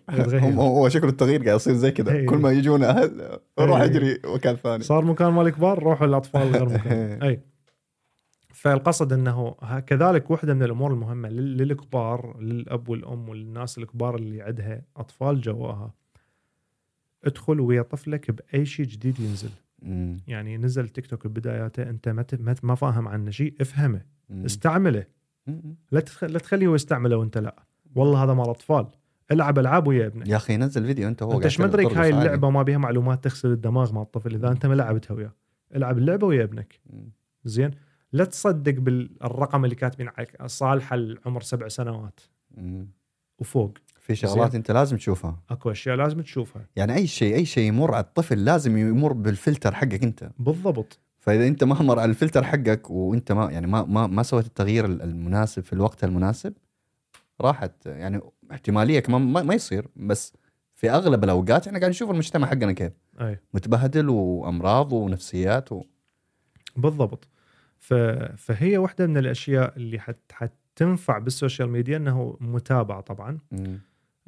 بس هي المشكلة وين احنا مثل ما اقول اكو كبار، احنا حكينا هو على الاطفال، اكو كبار نفسهم متاثرين بهاي الاشياء من ناحية صورة الذات تغيرت، صورة الشكل تغيرت. احنا مرت علينا ايام انا متأكد 100% انه انا يعني لسه ما فكرت فيها، بس انا كنت متأثر يعني لازم متأثر. منزل مقطع، منزل صورة، واحد رد علي قال لي كم عارف ايش، متأثر لازم اي. مثل ما قلت لك هو واحد، انا ضد فكرة انه لو جنة لو نار، اكو درجات بالوسط. اي اكو درجات بكل شيء، درجات للسلبية ودرجات للإيجابية.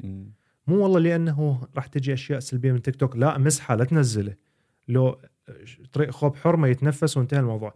أكو أمور واحد يقدر يراقبها، يأخذ من عندها الأشياء الجيدة، يحاول يقلل من الأشياء السيئة قدر الإمكان حتى يحمي نفسه ويحمي الناس القريبين عليه.